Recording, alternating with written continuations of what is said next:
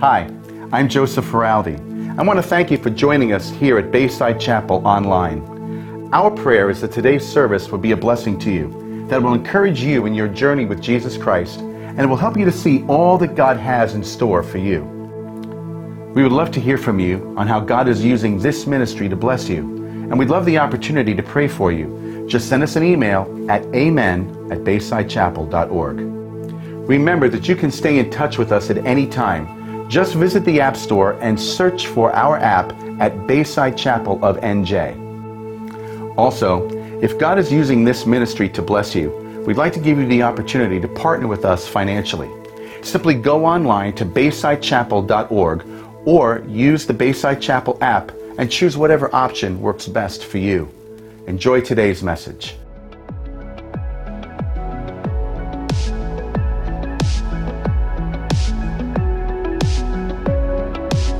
Happy to have you back this week. If you've been with us, we've been looking at the life of Joseph. And today we're going to continue our study on the life of Joseph in Genesis chapter 42. If you were with us last week, we read through Genesis 41 and you saw Joseph, the 11th son of Jacob, rise to power in Egypt. Now, Joseph was sold into slavery at 17 years old.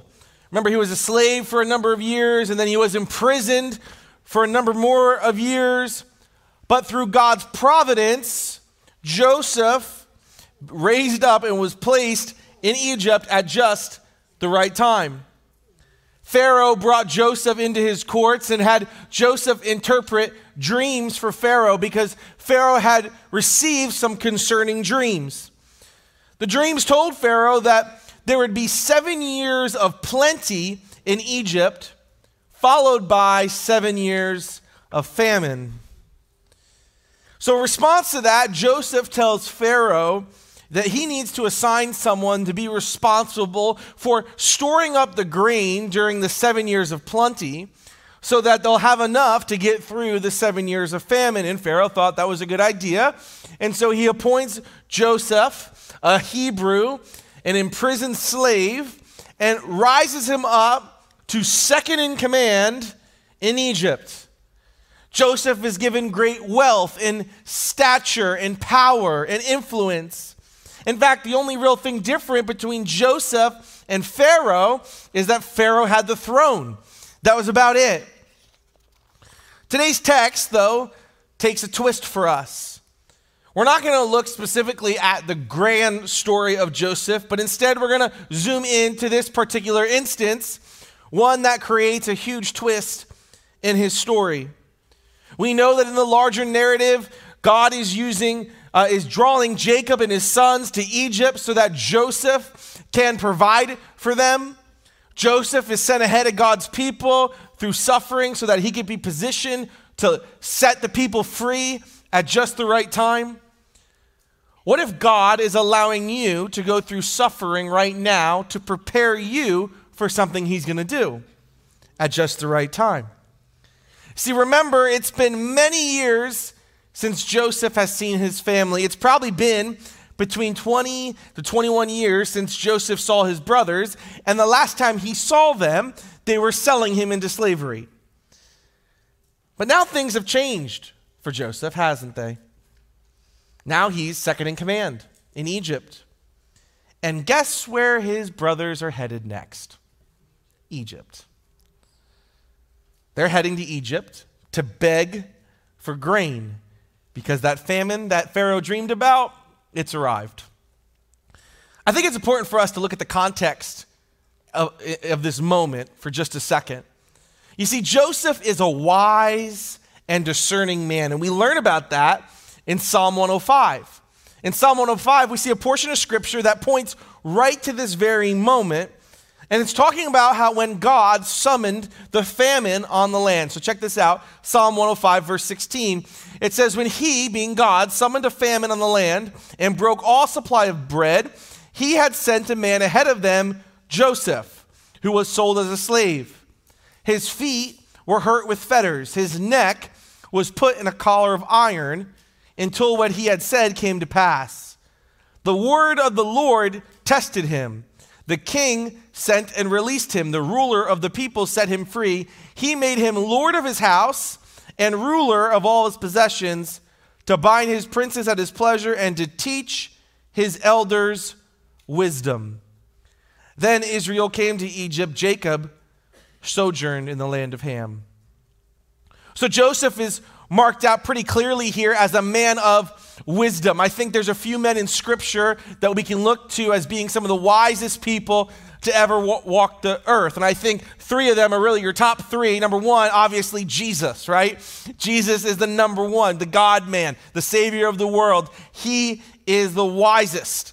Second would be the person many of you are probably thinking about, which is Solomon, right? Solomon was known to be the wisest man ever. Solomon wrote so much of Proverbs, which is the wisdom of the Bible, right? Third would be Joseph. Because God empowers Joseph with such a unparalleled, unique kind of wisdom to rule Egypt. Now, Joseph, he's given responsibility to be the administrator of the nation of Egypt, one of the leading empires of the world during that time. And so imagine Joseph. He's in this great position of power and authority. He's been sold into slavery by his brothers, but now he sits in the co pilot seat of the kingdom of Egypt. And here comes his brothers.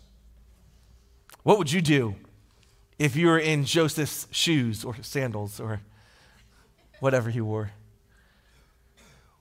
When the brothers showed up after all they had done to Joseph, what would you do? Today's message, and if you're taking down notes, which you should if you want a bigger house in heaven, uh, today's message is called Two Tests of Transformation. Two Tests of Transformation. And what we're going to see here in Genesis 42 is Joseph presents two tests to his brothers in the form of questions. And these questions are not just questions for them, they're questions for us. They're questions that we can ask ourselves. You see, Joseph asks his brothers these questions to see if they've been transformed at all, if anything has changed. And we can ask ourselves these questions to see if God has really transformed us. Because we believe a relationship with Jesus results in a transformed life. He changes the way that we live. He doesn't just give us a new life, He changes everything about it. You could summarize it this way True transformation is proven in our love for one another and in and, and our fear for, of God. True transformation is proven in our love for one another and our fear of God. Let's look at the text today. And I want to break it down into three different scenes for us. There's three scenes throughout this text that I want to break down together. Now remember that the Word of God is not a fairy tale, it's not an old dusty book you keep on a shelf. It is the living, breathing Word of God that has the ability to change your life. And that's where we pick it up in Genesis chapter 42. And the first scene here is Joseph's brothers coming to Egypt. They show up to Egypt and they are showing up out of desperation. This is a rescue mission for their family. They know that if they don't get grain, that they're going to die. If they don't have food, they're going to die, that their family's going to come to an end. And so they know this is their only plan. This is plan A. This is all they've got. They have to go to Egypt and try to buy grain. It's a life or death moment. And we pick it up in scene one here, Genesis chapter 42, verse 1. Jacob learns that there's grain for sale in Egypt. And he says to the brothers, When Jacob learned that there were grain for sale in Egypt, he said to his sons, Why do you look at one another? He comes out right out of the gate pretty sharp at his sons. Remember, Jacob's an elderly man at this point, and he's been around these boys his whole life. And now they're grown men. But they really don't seem to be doing a lot.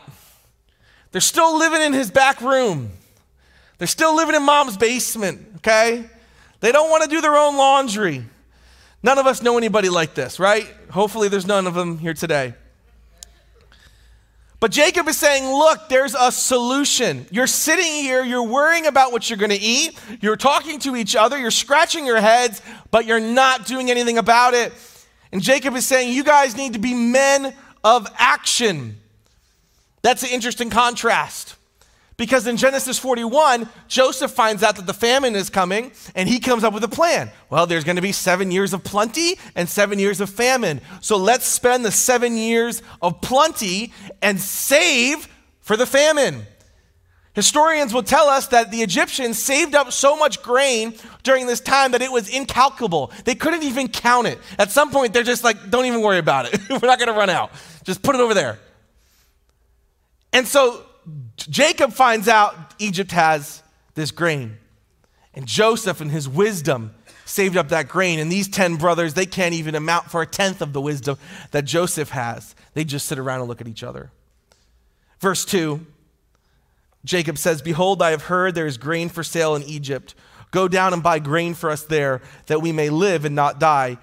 So 10 of Joseph's brothers went down to buy grain in Egypt, but Jacob did not send who? Benjamin. Remember that. Joseph's brothers with his brothers, for he feared that harm might happen to him. Thus the sons of Israel came to buy among the others who came, for the famine was in the land of Canaan. So, here goes the brothers.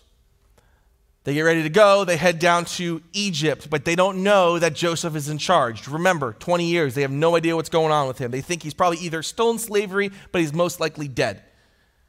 And so they come down to, uh, to Egypt. They don't know Joseph is in charge. And they appear here in verse 6. Joseph's brothers are tested. That's the second scene. And at this moment, the brothers move from despair to distress. Why? Because Joseph's about to cause them a lot of distress because he begins to test them. Check this out, verse 6. Now, Joseph was governor over the land, he was the one who sold to all the people in the land. And Joseph's brothers came and bowed before him with their faces to the ground. Seems like their posture has changed. Verse 7 Joseph saw his brothers and recognized them, but he treated them like strangers. And he spoke roughly to him. Where do you come from? He said. They said, From the land of Canaan to buy food. And Joseph recognized his brothers, catch this, but they did not recognize him. The few verses that we're going to read now reveal the kind of man that Joseph really is. You see, for all intents and purposes, Joseph is this God figure. He's the Lord of Egypt, and his 10 brothers are coming to beg the second most powerful man in the world, other than Pharaoh, for grain. But Joseph recognizes the brothers when they show up, but they don't recognize him. Remember, though, Joseph knows their language. As a public figure in Egypt, he would only speak in Egyptian, but he still remembered Hebrew. And so when the brothers are having side conversations in their own language, he, he hears everything that they are talking about, but they don't know it. Which is good because then Joseph can push all the right buttons. Verse 9 Joseph remembered the dreams that he had dreamed of them, and he said to them, You are spies. You have come to see the nakedness of the land.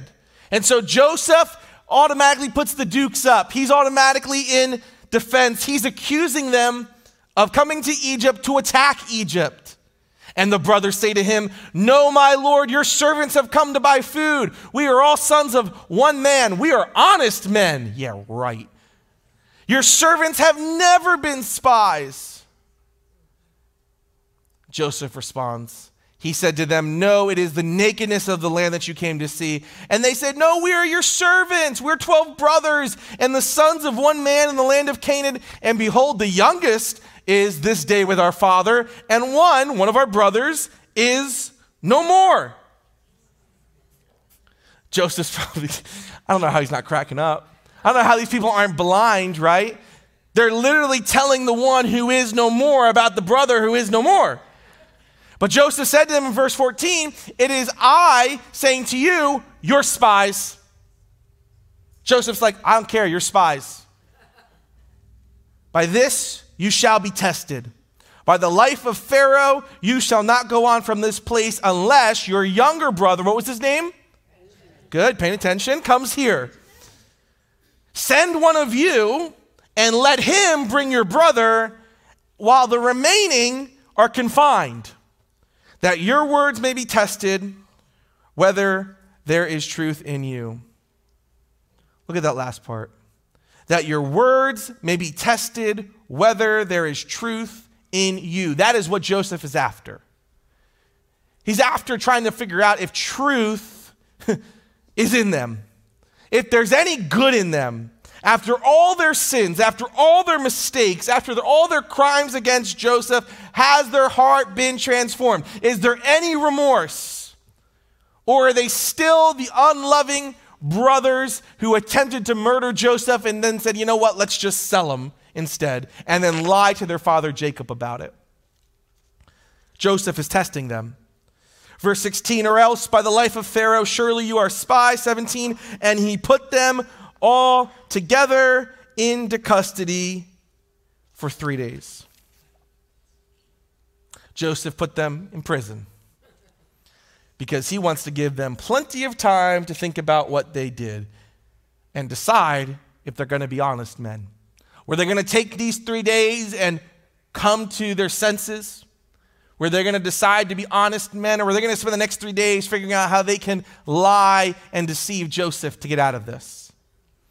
Have you ever been in that position? My mom and dad used to do this to me all the time. Go to your room and think about what you did. I'd go there, I'd sit on my bed, and I'd think about what I did. That's what Joseph is doing to his brothers. Go in the jail cell and think about what you did. Verse 18.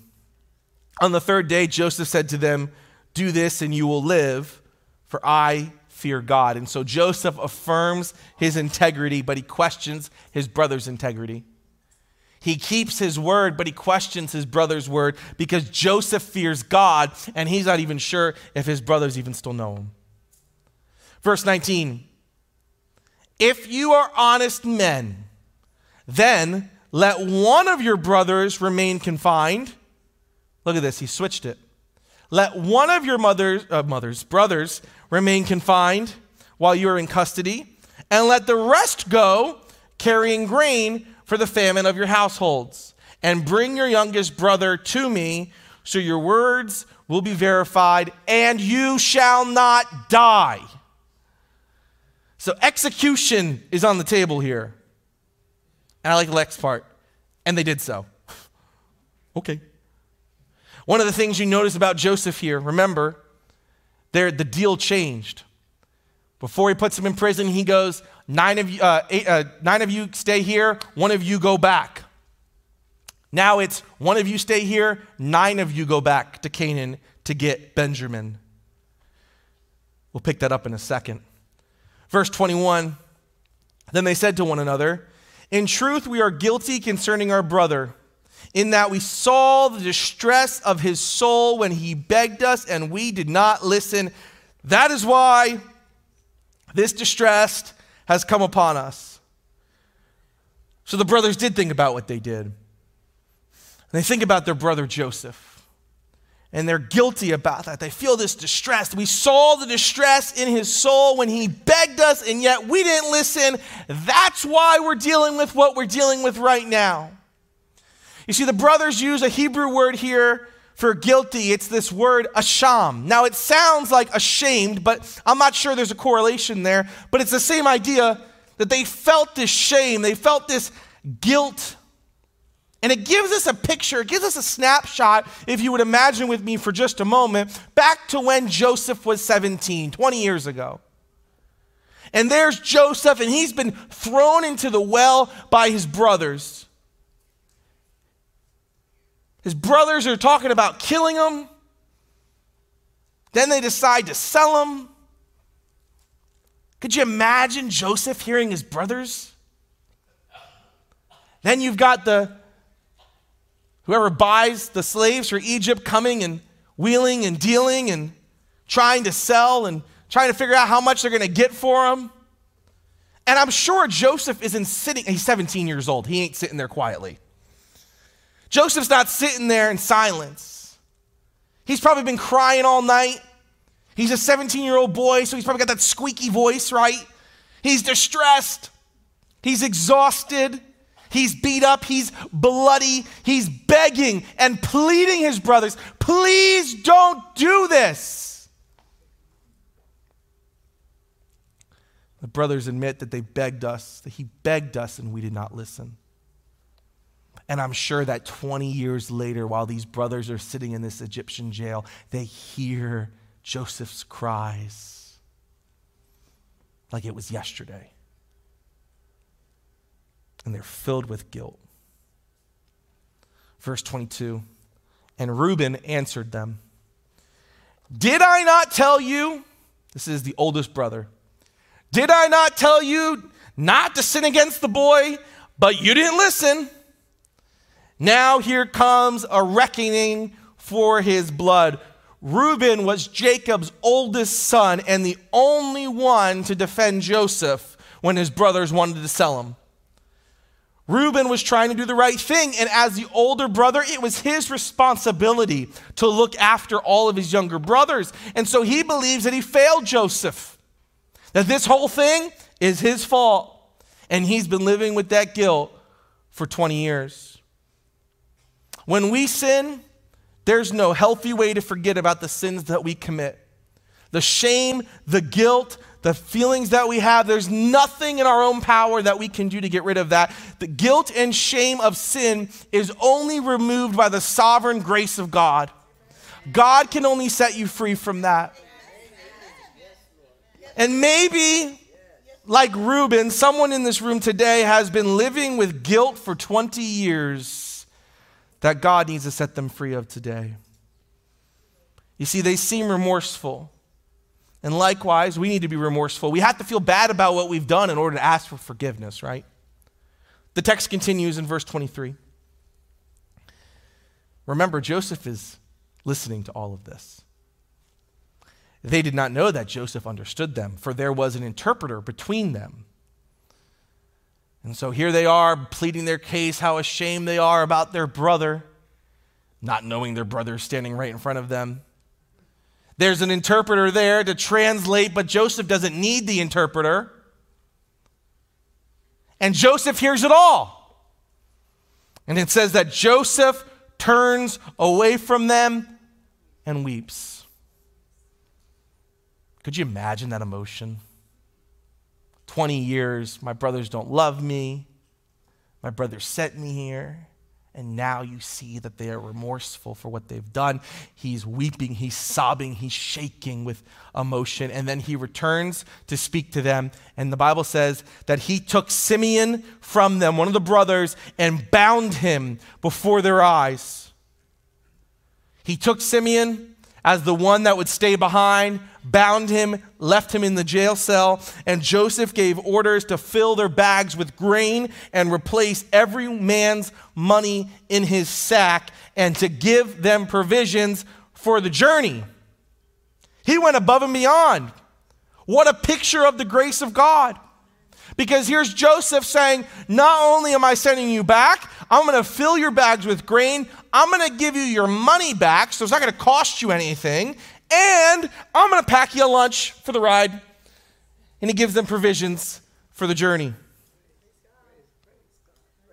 Now remember, before, when Joseph changed his mind, remember he was going to send one person back for Benjamin and keep nine, but he switched it and he, now he's going to keep one person and send nine. Why do you think he did that? Because nine people can carry a lot more grain. And so he's sending them back with as much as he can, nine times what they need. And that kind of grace, man, that takes your breath away. Because Joseph could have just said, execute these spies, and he would have been justified. Yet, he provides so much for them. And now we enter into the third scene. Joseph's brothers return to Canaan. Verse 26 they loaded, they loaded their donkeys with their grain and they departed. So they've been tested, and now they're headed home. They move from desperation to sh- distress, and now it's about to get even worse. It's about to go even deeper because this test of repentance and transformation is going to leave them feeling as though all hope has been lost. Check this out, verse 27. And one of them opened his sack to give his donkey fodder at the lodging place, and he saw money in the mouth of the sack. They don't know they've been given back their money. And he said to his brothers, My money is put back here. it's in the sack on the donkey. My money's back. And their hearts failed them. Their hearts stopped. They are frozen. And they turn trembling to one another. What is this that God has done to us? And they find themselves in a tough predicament. They've already been accused of being dishonest and being spies. And now they fear they're going to be condemned for being thieves because they're going to show back up. And Jacob's going to say, How do you guys have all this money? Didn't you spend on the grain? Did you steal the grain? Did you steal the money? What are you doing? Where's the receipt, right? And Joseph's brothers, the question is are they the same men that sold him into slavery or are they going to be different? Verse 29 when they came to Jacob and their father in the land of Canaan, they told him all that had happened to them, saying, The man, the Lord of the land, spoke roughly to us and took us to be spies of the land. But we said to him, We are honest men. We have never been spies. We are 12 brothers, sons of our father. One is no more, and the youngest is this day with our father in the land of Canaan. Then the man, the Lord of the land, said to us, by this I shall know that you are honest men. Leave one of your brothers with me, take the grain for the famine of your households, and go your way. Bring your youngest brother to me, and then I shall know that you're not spies, but honest men. And I will deliver your brother to you, and then you'll be able to trade in the land. And as they emptied their bags, behold, every man's bundle of money was in his sack. And the father saw the bundles of money, and they were afraid. And Jacob, their father, said to them, You have bereaved me of my children. Joseph is no more. Now you got Simeon locked up, and now you want to take my favorite Benjamin? All this has come against me. Check this out, verse 37. Reuben, the same brother that was so guilty before, Reuben says to his father, Kill my two sons if I don't bring him back to you. Put him in my hands. Put Benjamin in my hands, and I will bring him back to you. But he said, My son shall not go down with you, for his brother is dead, and he is the only one left. Jacob clearly has two favorite sons Joseph and Benjamin. And he lost Joseph all he has is Benjamin because he loved Jacob and Benjamin's mom the most. And so Jacob is angry. And Jacob says, If harm should happen to him on the journey that you make, you would bring down my gray hairs with sorrow to Sheol. Why does Reuben say this to Jacob? Does Reuben not care about his own kids? Reuben literally says, Kill my two sons if I don't bring Benjamin back. Reuben is the one who's always stood up for Joseph. And now he says to Jacob, I love my brothers so much that my love for Simeon and Benjamin is equal to that of my own sons.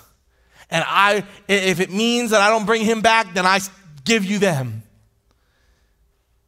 And for this week, that's where the story stops. So you'll have to come back next week and find out what's next. Here's my question What is Joseph testing them for? I, I believe Joseph is presenting two questions to his brothers. Number one, will they love their brother? They could just say that Simeon got eaten on the way back or by a wild animal or got taken by robbers or thieves? Or will they act with Simeon in love? What are they going to do for their brother who's been wrongfully imprisoned? I mean, that rings a bell, right? The same thing happened to Joseph. What are they going to do for Simeon to get him out? Will they help their brothers this time or will they condemn him? The second question he asks Will they fear God? Joseph says, I fear God, I am an honest man. Will you? Will you lie to your father Jacob, or will you tell him the truth? Will you take the money and run, like you did with Joseph? That's the two tests of transformation for the brothers.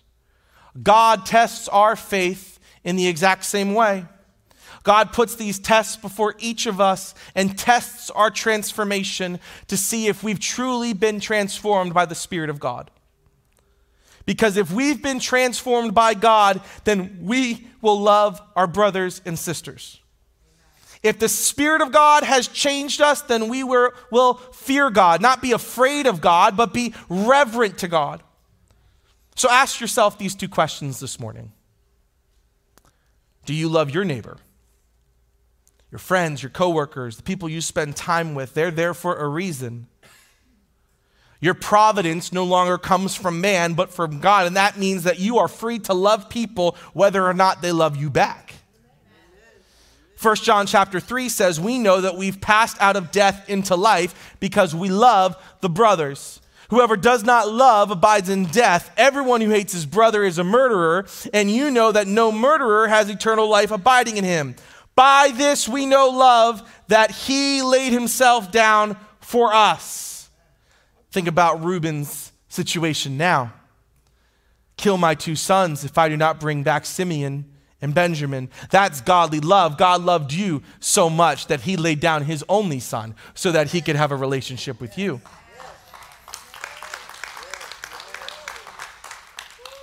So, if we must be transformed by Jesus, believing in him, then we must recognize that God will provide for us, that he won't count our sins against us. Do you love your neighbor? And do you fear God? Fearing God means obeying him.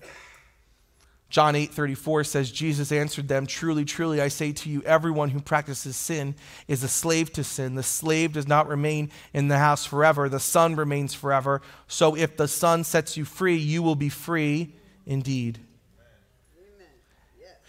When you become a slave to God, you lose your slavery from sin. You're free from that grip, you're free from that, that pit, and you've been transformed by God.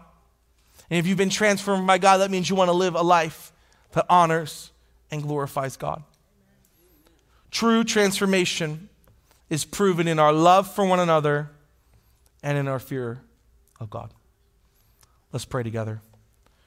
Lord Jesus, we thank you this morning for who you are, that you would send your only begotten Son so that we would not perish but have eternal life. Father God, I thank you for Jesus. I thank you for the sacrifice on the cross. I thank you that I can have new life in him, that I don't have to fear death, that I don't have to be stuck in the grip of sin, but that Jesus, you set people free. You set people free 2,000 years ago, you set people free right here today. And so, Father God, when we are distressed like Joseph's brothers, when we feel like there's no way out, when we feel like our guilt and our shame has entrapped us, remind us that you're the one who makes a way where there's no other way, that you are a waymaker, a miracle worker, a promise keeper, God. That is who you are. And so, Father, we praise you, not so that we get stuff from you. We praise you, God, because of what you've given to us, which is already so much more that we could ever ask or imagine. We thank you today, Lord Jesus. And everyone said, Amen. Let's stand and sing.